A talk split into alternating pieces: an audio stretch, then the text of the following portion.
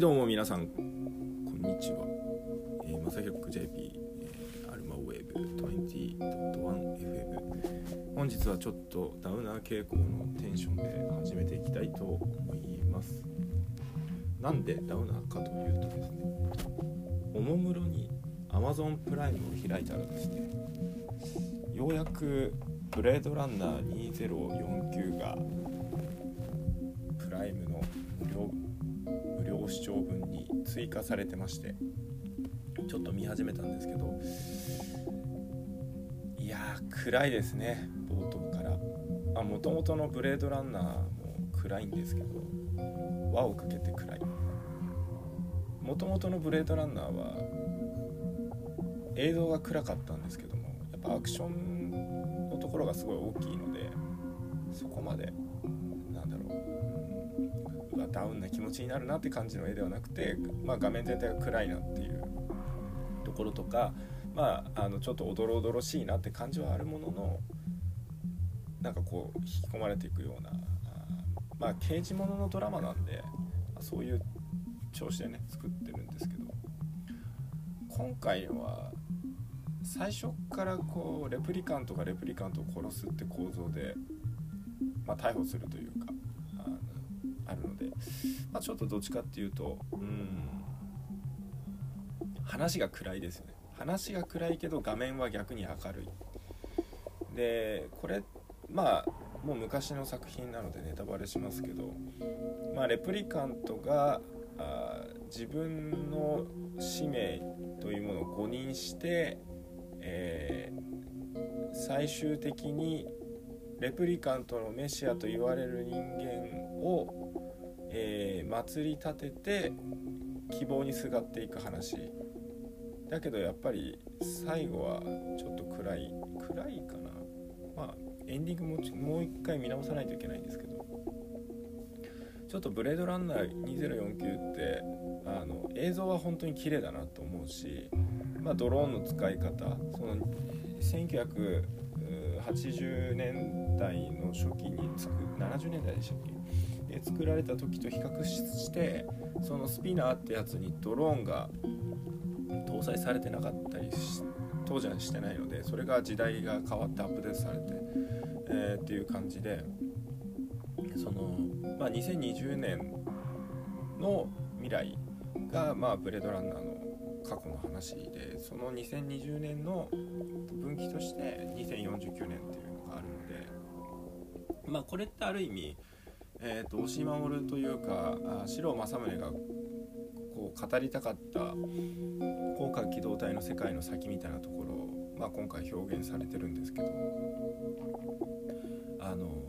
まあちょっとね前半はすごく詩的な感じでポエム的な感じでこう話が進んでいくんですよね。で絵と絵とかももうすごい作り込まれてて面白いなと思うんですけど後半になってきた時に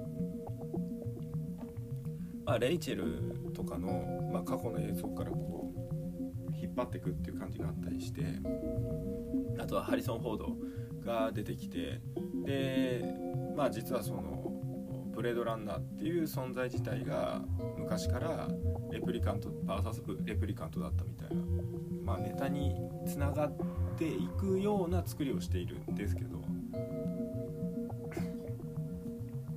本当にそれで良かったんですかっていうのは、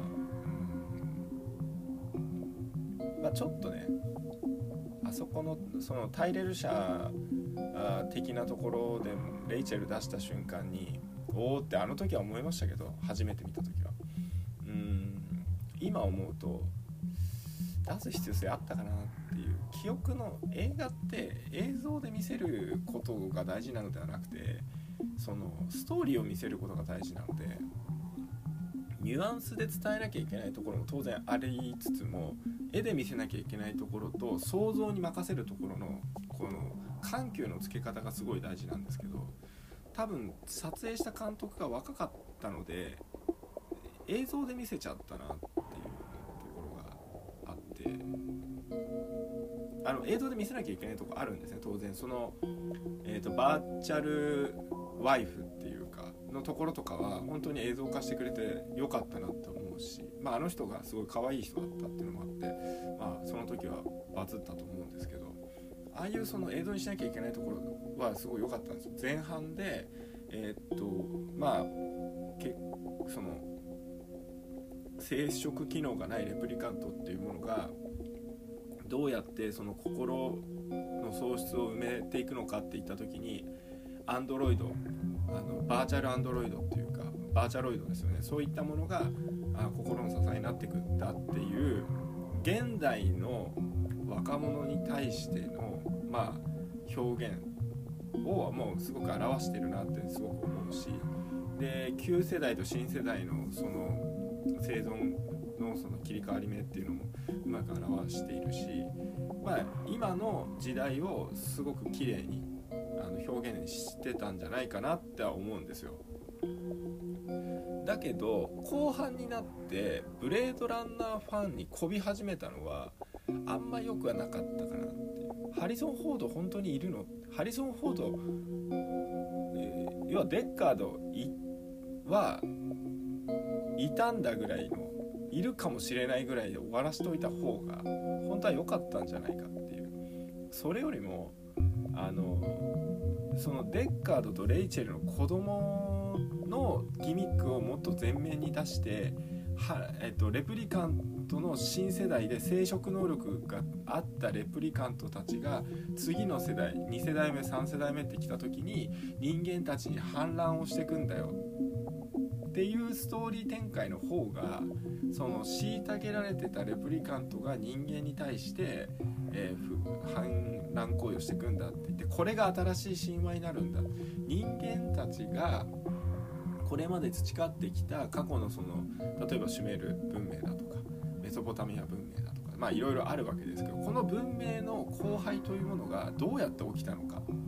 実は昔その、まあ、いわゆるモヘンジョダロで核攻撃あったんじゃないかみたいなとんでもない話もありますけど実際どうか分かんないですけどねそういった話とか、まあ、あとは旧約聖書に出てくる、えー、その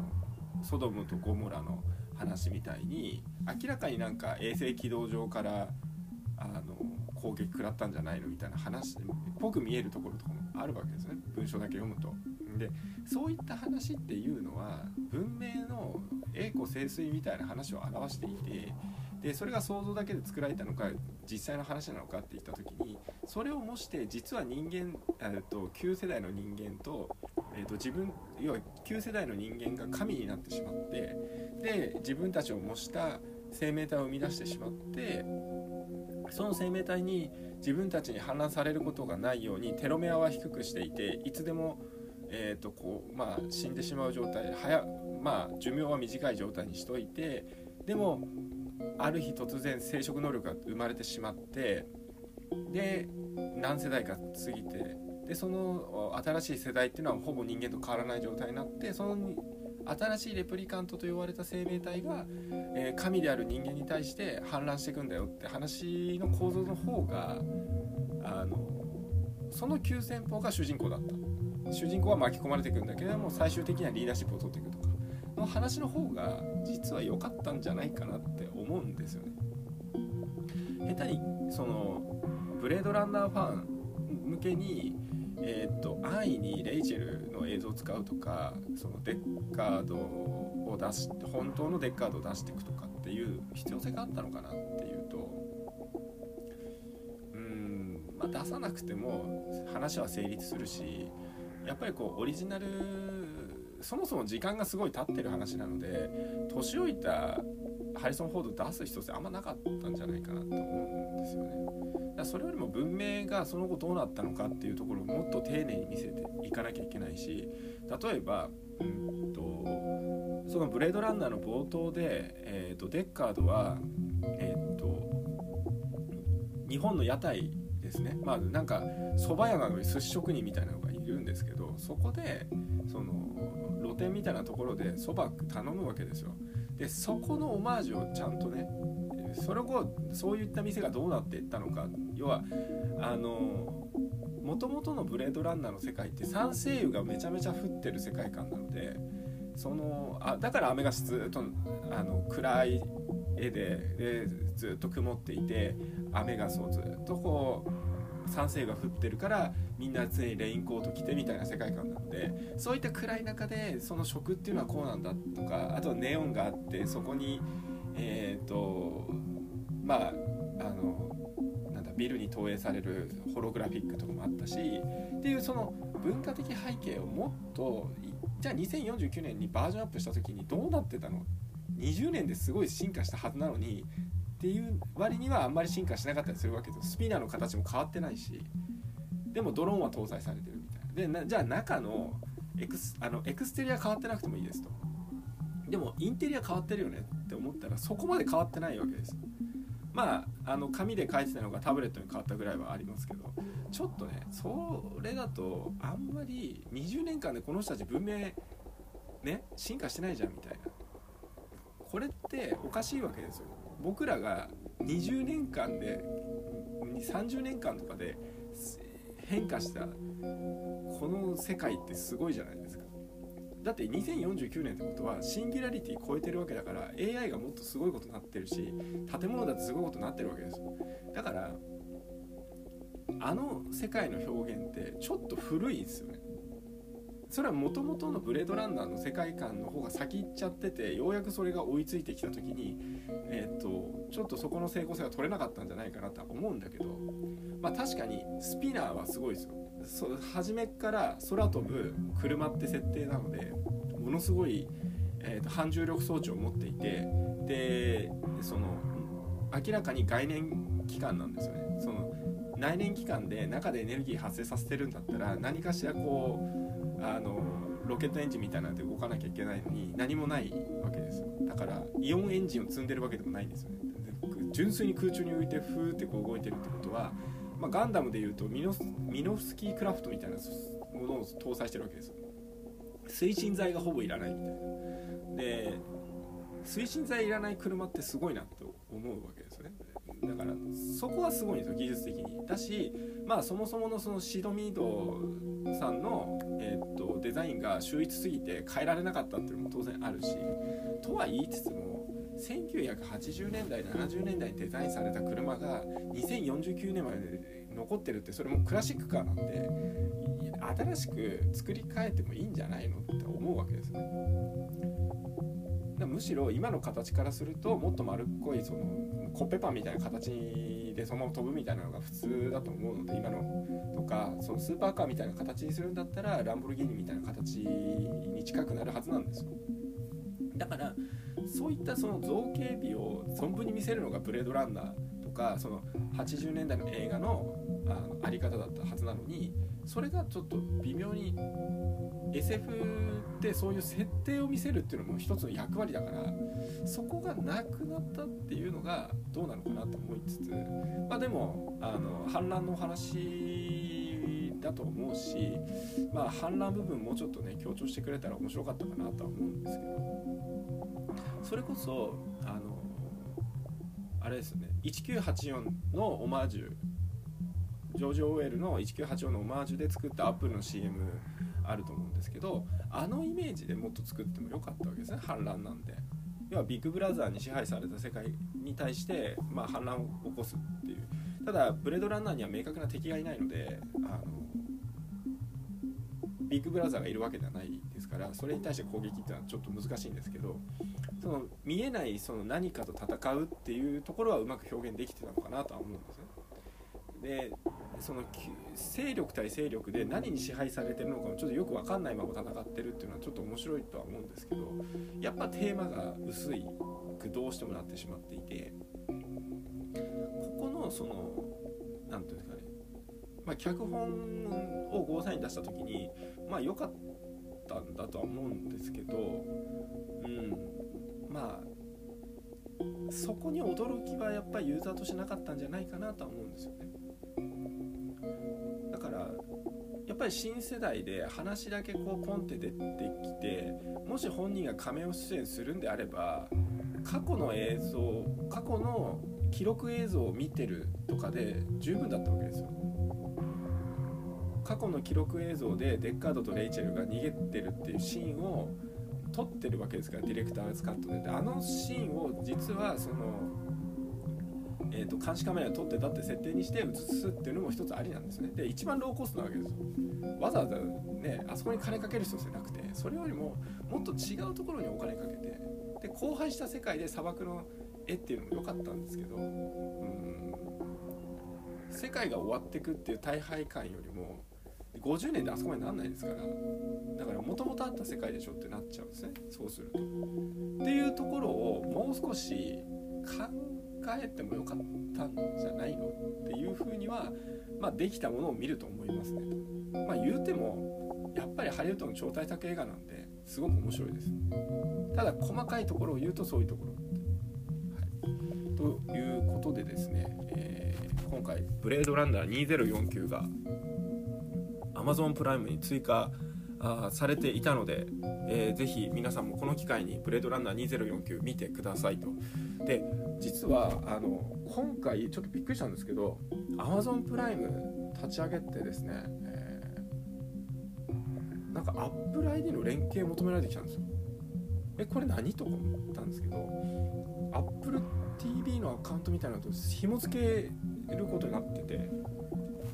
あそうなんだって思ったんですねでじゃあ Apple の Apple TV アプリの方にこの Amazon プライムでのアクセス情報が全部流れるんですよきっと。これえそう流れるってことは、えーと、この人の好みに合ったやつを Apple は合法的に手に入れて Apple 側で表示されレコメンデーションが変わってくるんだ。ってことは Apple は今まで、えー、そのオリジナル作品以外のところってあんまり力入れてこなかったんだけれども AppleTV で再生させるためためにこういうその外部の作品をもっと取り入れていく。今って一個一個買わなきゃいけないんですけどそれをやめさせて Amazon プライムみたいな仕組みに変えるってことっていう認識になったんですけど実際どうなんですかね。